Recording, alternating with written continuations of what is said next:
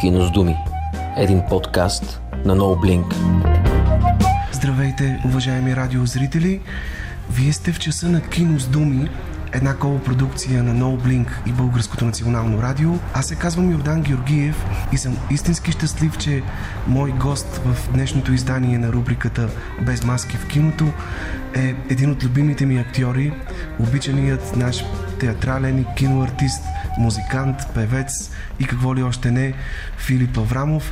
Фице, здравей! Благодаря ти искрено, че прие поканата ни за този разговор. Моля ти се. Ние се намираме в работна обстановка. Аз ще уведомя слушателите, че ако от време на време се чува шум на найлон, това е защото имам найлон вместо прозорци.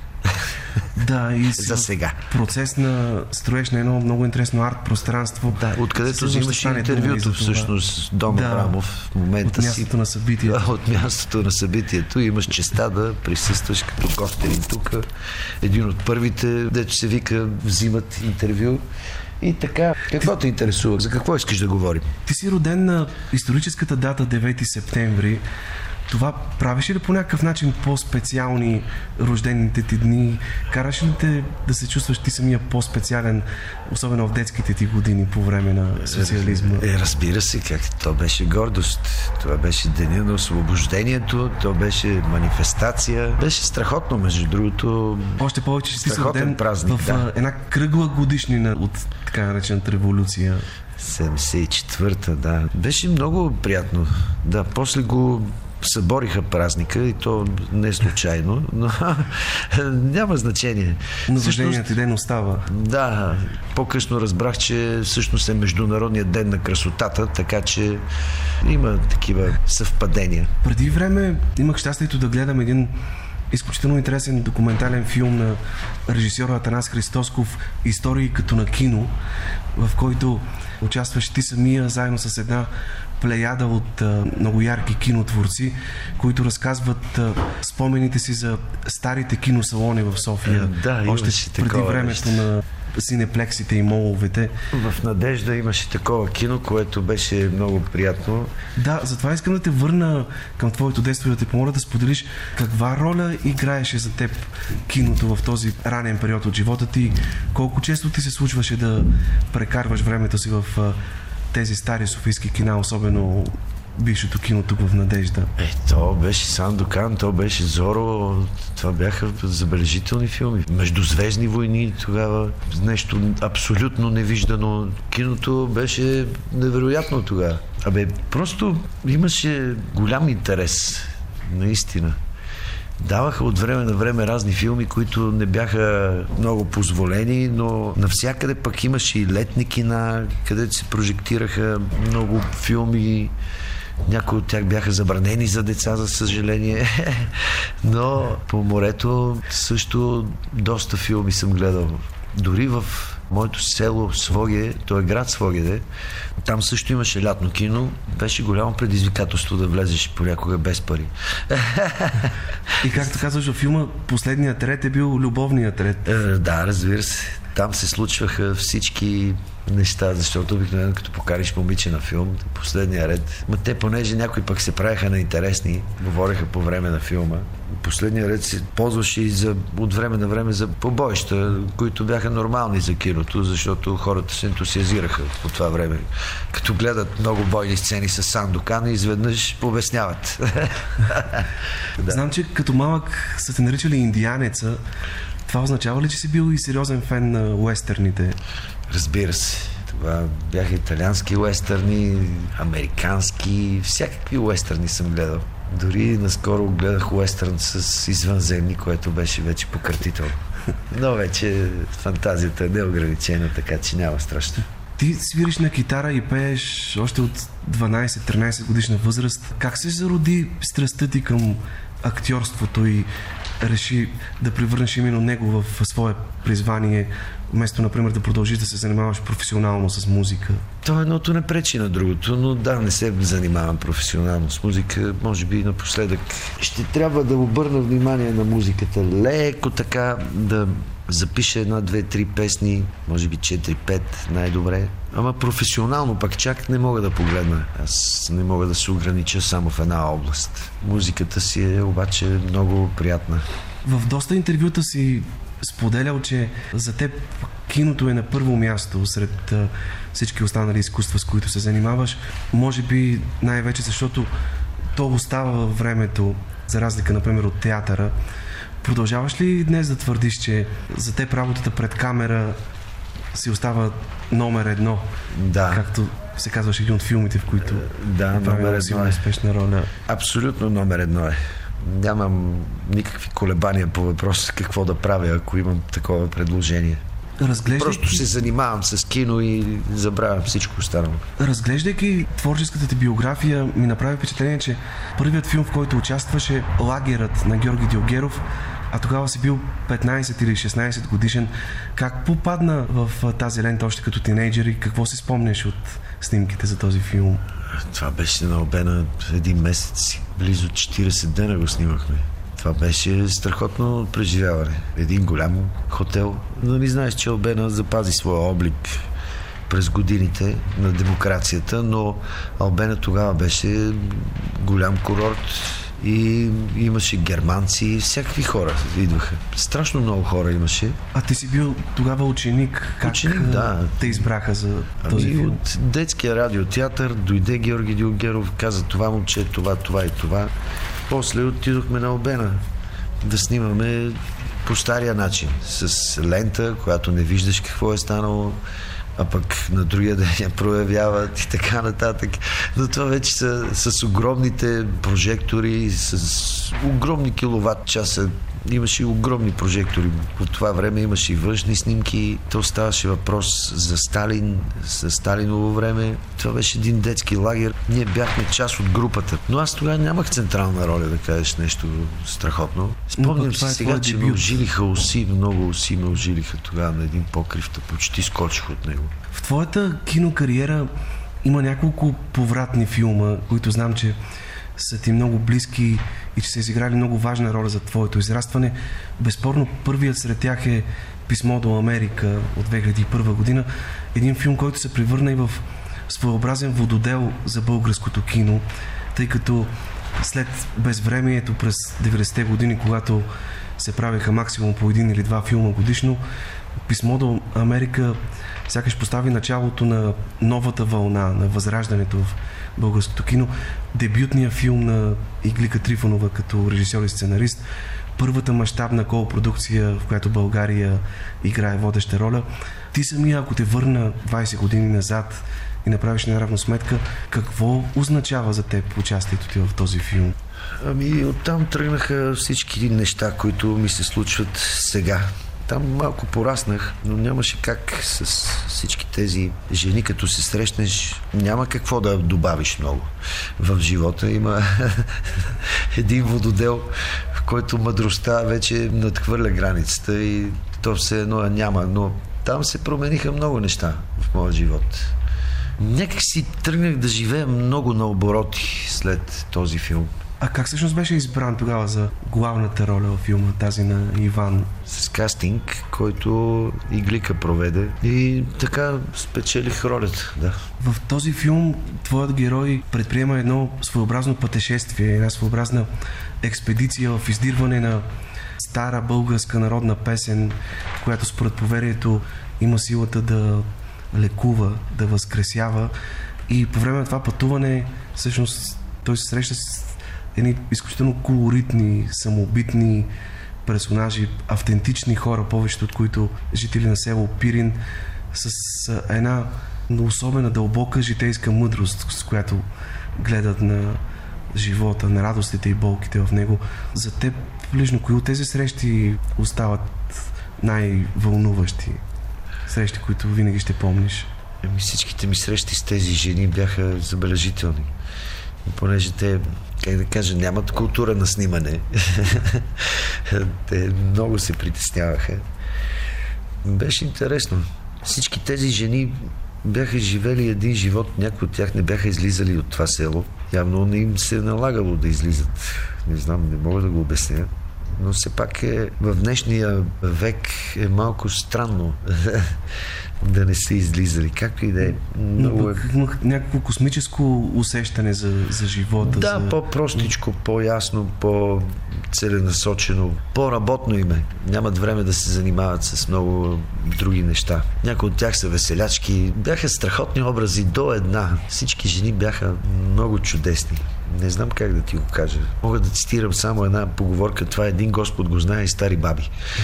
А те поне са бабугери. Те пък какво знаят, вече и аз не знам. Но ако ги питаш нещо, ще опътят, ще ти кажат къде да отидеш и така нататък. С какво по-конкретно те промени участието ти в този филм и срещата с а, всички тези хора? То изведнъж порастваш. Това се случи все пак на 26. Аз не бях много млад де тогава. Всъщност нещо почна да, да ставам по-мъдър някакси. Не по-мъдър, ами по-внимателен. Да, то е нещо, да се впусна в работата или в каквото и да е с пълната си страст. Това е нещото, което искам да ти обясня. Да се впусна с, с пълната си страст в каквато и дейност да практикувам. Защото когато съзнаеш, че няма на къде. Аз скоро имах такава ситуация. Се озовах в морето без гребла и ни падна мотора във водата и тогава безнадежната ситуация ти подсказва разни неща, които но обикновено, колкото и да викаш, трудно, трудно се чува по средата на морето. Но да, едно ведро настроение ми даде за по-нататъчния ми живот, защото съм го изживял с удоволствие до сега. Ти си човек дълбоко свързан с музиката. Вярваш ли, че има песни, които наистина могат да спасяват, да притежават такъв терапевтичен ефект, да има, лекуват? Има, как да няма. Има много такива песни. И обикновено, като те поканят някъде на мантра, дори като ти пуснат такава музика, тя те лекува също. Народът го е измислил. То не е само този народ, българския. Има доста древни методи да постигнеш съвършенство, но обикновено не ги използваме много. Но виж, музиката е един начин да стигнеш до съвършенството. Защото музиката може да пътува и през космоса. И дори да не е ясен език, няма значение. Това е музика и тя се разбира от всички, дори от извънземни. Нямаме ли нужда днес от някоя подобна песен, която би могла да ни помогне да се преборим с този вирус, с който водим битка вече повече от година и половина? Хора написаха парчета за всичките тези кризи. И имаме такива. То, тази изолация даде пък възможност за творчество, така че изведнъж се нароиха пък много неща.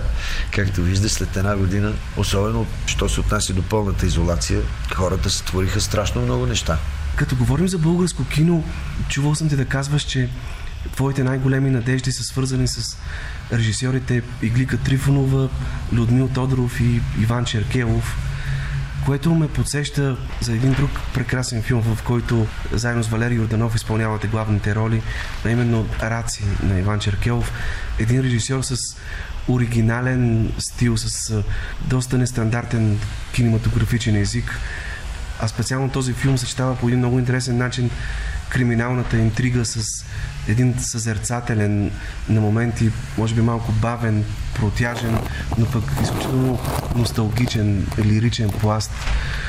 Този филм също, както и Писмо до Америка, участва на доста престижни фестивали, като например тези в Москва и Карлови Вари, но може би малко хора в България успяха да го гледат.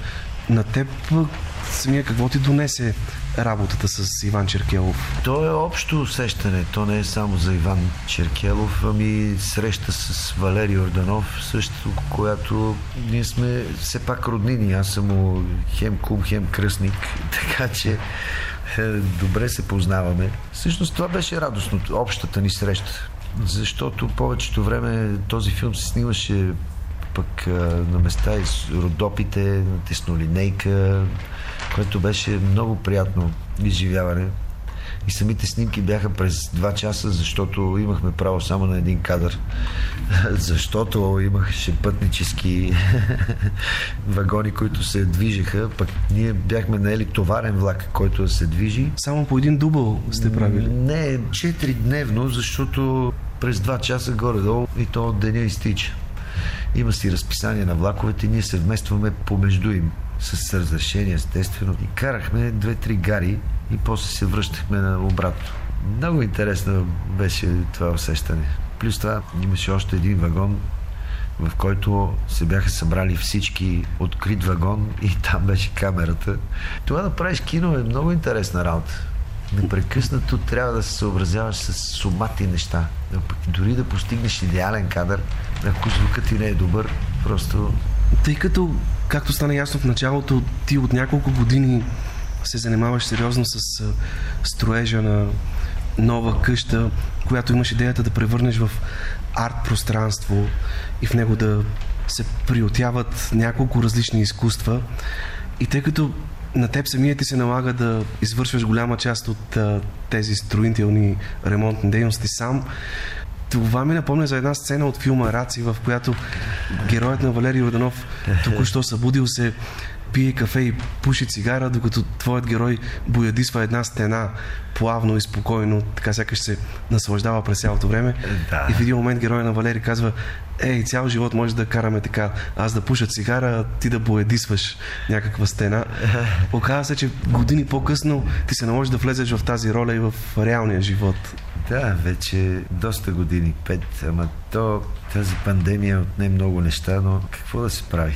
Някакси като секна работата, секна и къщата. Да, твоята идея беше да завършиш по-рано. Ами, За съжаление, нямаше как то. пандемията осуети си планове, но пък продължаваш да работиш. Продължавам, да. Днеска затворих целия изток, който е 12 метра все пак. Така се случиха нещата. Някъде в този период около филма Раци, като че ли често ти се случваше да ти дават да играеш роли на лошите момчета или пък а, такива герои, които макар и обикновени хора, маргинали, но по една или друга причина биват манипулирани от представители на престъпния свят. Така, например, в Тилт там играеш змията, един човек, който така както го раздава кротък и тих, изведнъж отрязва едно ухо. В Джулай твой герой очевидно се оказва зависим от местните босове. Наистина ли са по-вкусни за актьорите, по-желани предизвикателства са тези роли на лошите персонажи? По-предизвикателни са, да. По-трудно е да играеш добрият човек от Сечуан, както е казал Бертолт Брехт. Има повече цвят в тях, има повече живот. И обикновено хората в едно населено място знаят кой какъв е. Така че пък... е, Разпределени страна- са ролите. От друга страна пък може някой друг да те играе, че си лош. Нали? Защото все пак, ако имаш един акт и той е достатъчен, няма повече да го правиш. Просто взимаш страха на всички и привършваш. Ето твоя герой в Раци по неволя става убиец, по Е, неволя да, става верно е. лош. Това вече няма как да го предвидиш. Въпреки, че тя е мръсна история, там пък го снимахме и на Силистра, на Дунава. Дунава, на Дунава, да. Имаше снимки и там. Беше интересно. Като казваш Дунава, също време голяма част от филмите, в които участваш, пък са свързани с морски пейзажи, А, да. морски истории. И Кецове, и Джулай, и Бартер, където си рибар. Дори в сериала Домашен арест, твоя герой Коцето е собственик на рибарски магазин. И може би не е никак случайно, че самия ти си запален риболовец в живота. Да, верно е. Сега идва леферено време. Нямам време да отида до Варна, но Във Варна имаш приятели, с които често обичаш. да, там имам приятел моряк и излизаме с него за риба. Но както разказах последния път, не беше много добра идея да влизаме без гребла. А как се спасихте всъщност? Как завърши историята? Гребахме с касетки около 700 метра, големи касетки от хляб, където се държат мрежите обикновено. И се добрахте до брега. И да, след час и 15-20 минути гребане се добрахме. То пак добре, че ги имаше. Това си е история за филм направо. А остава ли ти време напоследък често да ходиш за риба? Много се радвам, ама на следващия ден не можахме да влезем. Поради липса на мотора на греблато там е... Айде за час може да се придвижиш, но трудна работа и там е трудна работа. Много мръсна и трудна работа. Рибарската е такава. С какво те зарежда морето? С всичко. Влизал съм много лошо състояние, телесно и духовно и съм излизал съвсем различен човек. И като има, риба, вече, като има риба, вече пък тогава моят човек пуска гръцка музика и се почва леко така, спокойно, без напрежение. А обичаш ли да ловиш раци, както твой герой в филма на Иван Черкелов? Раци не съм ловил скоро. Те са много трудни популациите ако ги прекъснеш на едно място, се развиват много неприятно. Така да е, не ги ловувам. Доколкото знам, голяма част от сцените във филма Кецове са вдъхновени от а, вашите общи летувания с Валерий Орданов на някои от малко останалите девствени български плажове, където обичате да къмпингувате е, на вече палатка. не останаха никакви къмпинги. Да, Кецове е резултат от много лични истории между 7-8 прекарани години в по-друга среда. После много хора го научиха и едно време имаше огради там. И реални истории има. Вътре се случили някои от репликите също бяха реални истории. Преди 2010 ли беше? Посрещнах си рождения ден на морето. Целият екип празнуваше. И аз- Всъщност филма се появи някъде тогава, 2010-2011. Казваше от 7-8 години тогава сте прекарвали летата си по тези плажове. Напоследък случва ли ти се да търсиш отдих някъде на тези места? Иракли, Камен бряг, Карадере? Напоследък не. Така, далеч от цивилизацията. Много съм разпознаваем и не искам да ходя на тези места. По-леки, такива по-закътани местенца ме вълнуват вече. Вече не е и същото. Няма как да е, но все пак... А и хората вече ги няма там, които съставляваха част от пейзажа. Ставаха много закупон. Но сега вече малко се поразхвърляхме. Всъщност не съм ходил нарочно. Там направих къмпинг и така нататък. Вече предпочитам по работа да ходя. Това лято имах доста работа по морето. И ако питаш мене във Варна повече, предимно. Като говорим за морето, за филми, като Бартер, за сериала Домашен арест, там ти имаше щастието да си партнираш с голямата актриса Татяна Лолова, светла и памет. Като какъв човек ще я запомниш? Аз още не мога да повярвам, че си отишла все пак, нали? Докато има кой да помни, а то много хора я помнят, още ще е тук. Като какъв? Като изключителен, като човек, който не се среща под пъти над път. Знам, че ти си работил с нея още като тинейджър, някъде в 7 или 8 клас в едно телевизионно предаване. Да. Там се срещна Казва, че се врели на кипели. Вредни кипели. Тя ме учи да свиря на пияно. Това беше първият път, който като отидох на училище и съучениците ме чакаха отпред, защото съм бил известен и са ме давали по телевизията. Може ли да опишеш какво е чувството да си партнираш с актриса от нейната класа? И голямо удоволствие, как да ти кажа. Много е лъчезарна.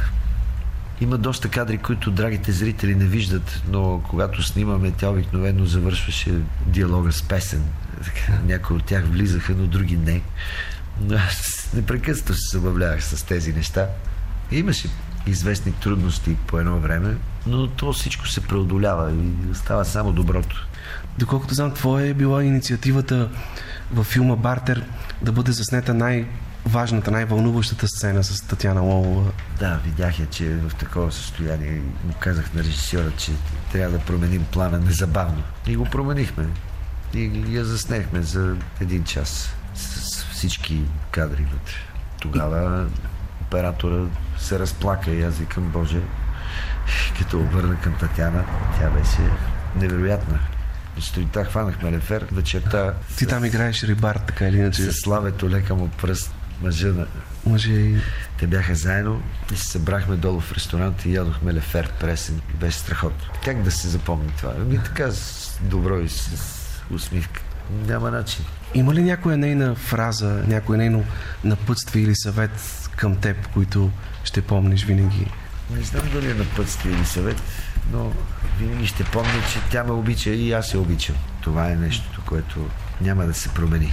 Като говорим за големите актьори в живота ти и отпечатъка, който са оставили върху теб, от известно време ти участваш в един музикален спектакъл трибют, посветен на песните на Тодор Колев, заедно с композитора Нелко Коларов и група Акага с заглавие Опасен чар, един своеобразен поклон пред този голям български актьор. Ти го имитираш по прекрасен начин. Какво чувстваш докато пееш неговите песни на сцена, на живо? големите песни си остават такива. Не съм си представял, че ще го правя, дори не съм си мислил, че някога ще ми се случи такова нещо, но това пък носи огромно удоволствие на хората, които искат да чуят тези песни отново. И всеки път си викам, че това е смисъла от цялата история. Плюс това с група Кага и с Нелко Коларов е страхотно да се свири. Последният ни концерт беше на 1 септември в Пловдив, в Античен театър, който иска да заповяда, но вече мина. Там доста се развихаха тези музиканти и беше страхотен концерт. Аз също и всички тези хора, които дойдоха да ни гледат, после си тръгнаха страшно доволни. Явно има смисъл в цялата тази история. Така че много добре се приема това творчество. То е неподправено, то е страхотно. А ти самия си се познавал с него. Да. Какви спомени пазиш така от срещите ви? Доколкото знам, в, на вечерието на твоите кандидат студентски изпити в Витис сте се Във Варна запознали. се запознахме, да. Варненското Софианче от Шумен, така му се казва Биографията. биографията. Тогава трябваше да вляза в класа на професор Крикора Зарян на лека му пръст, но понеже бях започнал с Сенчо Халачев, тогава не можахме да си угодим взаимно. Аз винаги съм смятал този човек за един от най-големите актьори на България. То няма аналог. Винаги съм го гледал по този начин. Все пак всички знаем какво е неговото творчество и какви филми направи през времето и колко са гледаеми и актуални до днес. А партнирал ли си се с него на сцената или Не, в киното? не. Не можах да го хвана. Но ето, това е прекрасен пример за нещо, което казваш, че киното остава. Филмите с участието на Тодор Колев могат да бъдат гледани и днес. И песните му също как. И песните. За съжаление, театралните постановки с негово участие не са запазени. Няма как да бъдат видени ролите му в такива пиеси като Човекоятката, Кълбовидна 400 мълния. пъти си играл Да, това До представление. година по същото време и много-много други големи роли. Всъщност, говорим се за кино, но какво е по-различното, когато става дума за театрални постановки, вдъхновени от известни филми? Ти играеш в няколко такива, като например Ничия земя по филма на Дани Станович, на Теди Москов спектакъл Аз обичам, ти обичаш, тя обича по филма на Ето Рескола, обичахме се толкова много. И в тези интерпретации на български филми, като Козият рок и Оркестър без име, в които участваш. Не знам, така ми се случва напоследък да влизам в тези проекти, които са знакови, но всъщност оркестър без име имаше нерадостна съдба малко, но нямаше как той продуцента взе едни пари и избяга. Но пък в другите интерпретацията на Теди аз обичам, ти обичаш, той обича, е страхотна. Всъщност с неговия вкус, разказана история за първи път от край до край. Ние влизаме и в а, стари персонажи. Беше интересно начинание. А, пък Ничия земя, то вече не се играе, поради факта, че но Йосиф имате и кар с Валерий Воденов, там пак двамата. Да, той Йосиф Шамли лека му пръст, той си отида и не можахме Да. вече да... Дори този Икар също и за най-добро представление. Само, че ние го направихме доста сурово там, доста беше по за театрален език. Имаше псовни, както си е на фронта. Няма как да си в окоп и да си много интелигентен. Даже това беше изискване и на режисьора Стоян Радев, че трябва да променим начина си на, на говор въобще. Това беше едно своеобразно приключение, пак с Валерката Йорданов, което за съжаление завърши трагично с загубата на нашия колега. Всички тези истории, филми, интересно е да ги интерпретираш обаче на сцена. Даже чух, че някои студенти от Витис са им казали да идват, защото това било курс по актьорско майсторство. Е, това е страхотно признание. Много интересен е твой герой в спектакъл на Теди Москов. Аз обичам, ти обичаш, тя обича. Един човек, който е влюбен, влюбен в киното до така степен, че за него то е по-важно дори от семейството му Да. и е готов на всякакви жертви, за да го защитава. И накрая Има ли и днес такива хора? Да. Познаваш ли толкова силно вманиячени хора, които любовта към седмото изкуство е на първо място при тях? Защо се отнася до седмото изкуство? Не, но познавам пък Стевчо от Пловдив, Стевчо автографа, който е вманиачен човек. На... Той ходи на толкова театър и на толкова места и винаги чака после за подпис, но ги гледа също. Така че Понякога Да, се аз съм го срещал. Кой не го е срещал? Ето, примерно, това е някаква страст, която е необяснима, но тя продължава с колко време вече? Години. Аз сигурно съм отдал към 350 автографа, да не кажа, може и 500. Колкото пъти съм бил в Пловдив, а не малко, сигурно съм му дал автограф. Е, за такъв персонаж става дума. За да си тотален маняк на тема кино, като моя образ. Но това на времето в Италия е съществувало. Те са били като разделени като на футболни агитки. Единия е подкрепил Виторио Десика, единия сектор, другия този е, Амаркорд, кой беше да? Фелини, Фелини. Фелини. Фелини, Федерико Антониони, Фелини, да, примерно. Антониони. Даже има много смешна случка. Точно Виторио Десика почва да вика Антониони и един, без да го познава, привърженик точно на Виторио Десика, му чупи носа. така. После естествено вижда кой е. Като футболни Става въпрос, да, футболни агитки. Точно по това време моя персонаж е бил страшно актуален. Сега вече не е. Но така е било в италианското кино, от което американското доста се повлиява. Да. е. Въобще европейското кино, ако говорим, доста филми са направени в Италия, които са страхотна класика. Един друг важен режисьор в твоята кариера, Виктор Божинов, казва, че ти притежаваш едно безценно качество, а именно умението да увличаш много хора след себе си. Затова той ти повери ролята на Димитър Общи в филма Възвишение. Когато трябва да си водач на една дружина, да бъдеш нейн тартор, каква подготовка трябва да направиш, за да превърнеш всички тези хора в твои, да станат част от твоя ритъм, от твоите чудатости и неочакваности? О, нищо особено, просто трябва да си това, което си и да се забавляваш, защото без забавление естествено няма да стане. Това е нещото, което Да, но как успяваш да увлечеш след себе си толкова много хора и да ги накараш да ти повярват? А що се отнася до дружината, не ми беше много особено трудно, защото все пак някои от тях ги познавам вече от много години и когато те те играят като вожд, нямаш проблем особено. Но там пък беше забавна дружината. Доста хора, които се въоръжаваха поне 15 минути. Първо се обличаха около 10 на минути, после се въоръжаваха около 15 минути, след което се тръгваше на поход, кой с бутуши, кой с опинци и така нататък. Вървеше си из гората, организирано. Единственият начин е с чувство за хумор да подходиш. Няма друг начин. С какво беше по-различно? Бира също върши работа. Да. С какво беше по-различно за теб като предизвикателство това, че трябва да играеш историческа личност, в случая Димитър Общи, един много харизматичен, но пък и много непредсказуем човек, доста противоречива историческа личност. В тази версия на книгата аз нямам много опции. Все пак да, това е втория по ранг след Васил Левски и това не е маловажно. Може да е бил всякакъв, всякакви слухове се носят за него, но все пак е историческа личност. Наистина е бил гвардеец. Що се отнася до филма... Четата на Гарибалди. Да. да. Гарибалдеец. Да. И имал и любовница в България, което говори за, вече за лют революционер. Даже има, мисля, че песен написана за него, за тази любовница. Та в филма се прокрадва тази музика. Такава е темата на героя.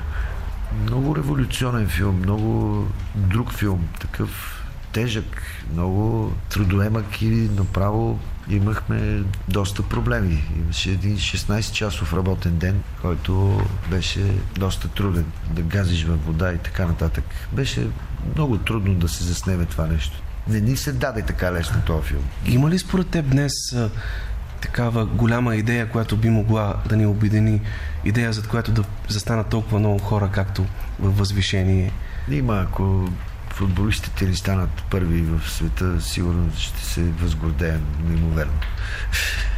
То май това беше последния случай, когато 94-та. всички- Да, 94-та. Аз друг не си българите бяха спомням. обединени. И може би митинга на СДС преди колко време.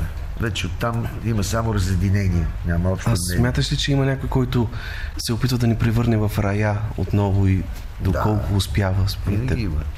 Има някой интерес. Доколко успява, ами доста голямо обоначване има последните 20 години. Така явно успяват да ни пригодят към техния начин на мислене, живот петък и събота, останалото време робия и така.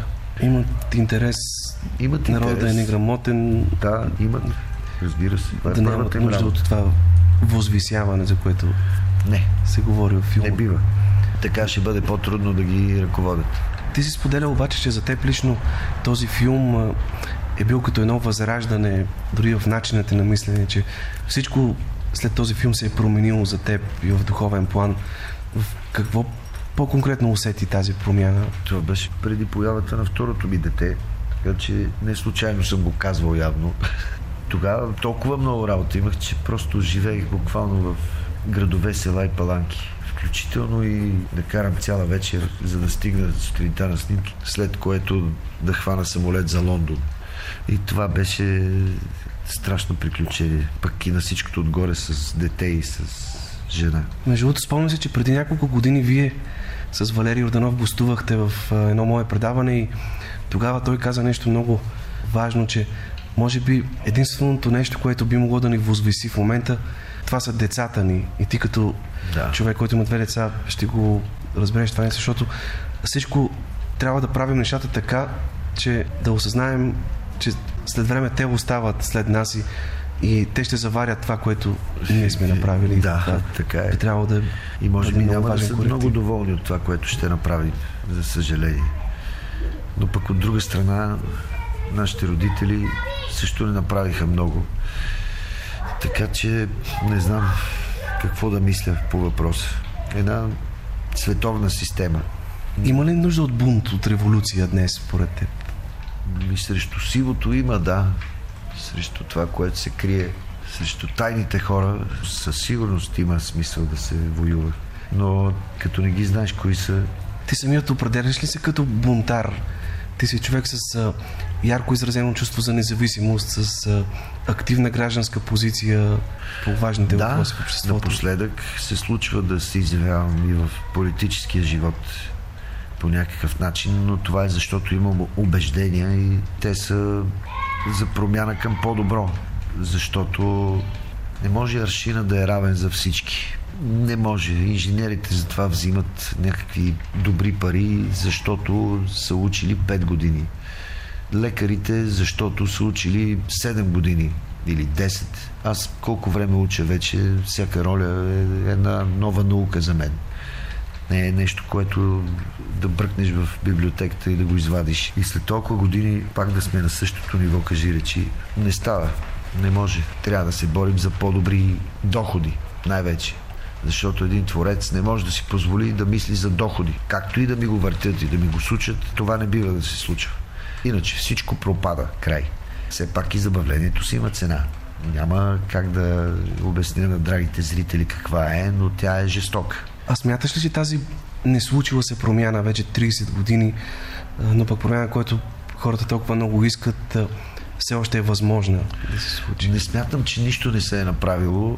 Просто смятам, че трябва да се преразгледа въпроса с най-вече с изкуството, с образованието, с науката, защото хора инвестират милиарди вече в тези неща, а пък ние вече 30 години отделяме 0,02% от брутния си вътрешен продукт за разни неща. И всеки е недоволен от това. Закона за меценатството също, що се отнася до това, няма да е зле да се приеме накрая, Да, този национален да фонд, може който също... Националният фонд за култура да живне и да започнем да работим на по-високи цени, защото така се налага, уважаеми управляващи. Ти си музикант, а музиката винаги е била израз на, на бунта, на желанието за промяна.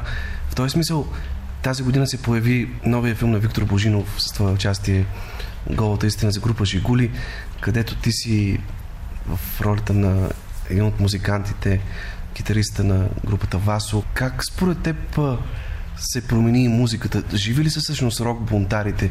Продължава ли музиката да бъде носител на желанието за промяна днес или всичко това остава в времето от 60-те, 70-те, 80-те години а днес нещата са станали доста по-прагматични.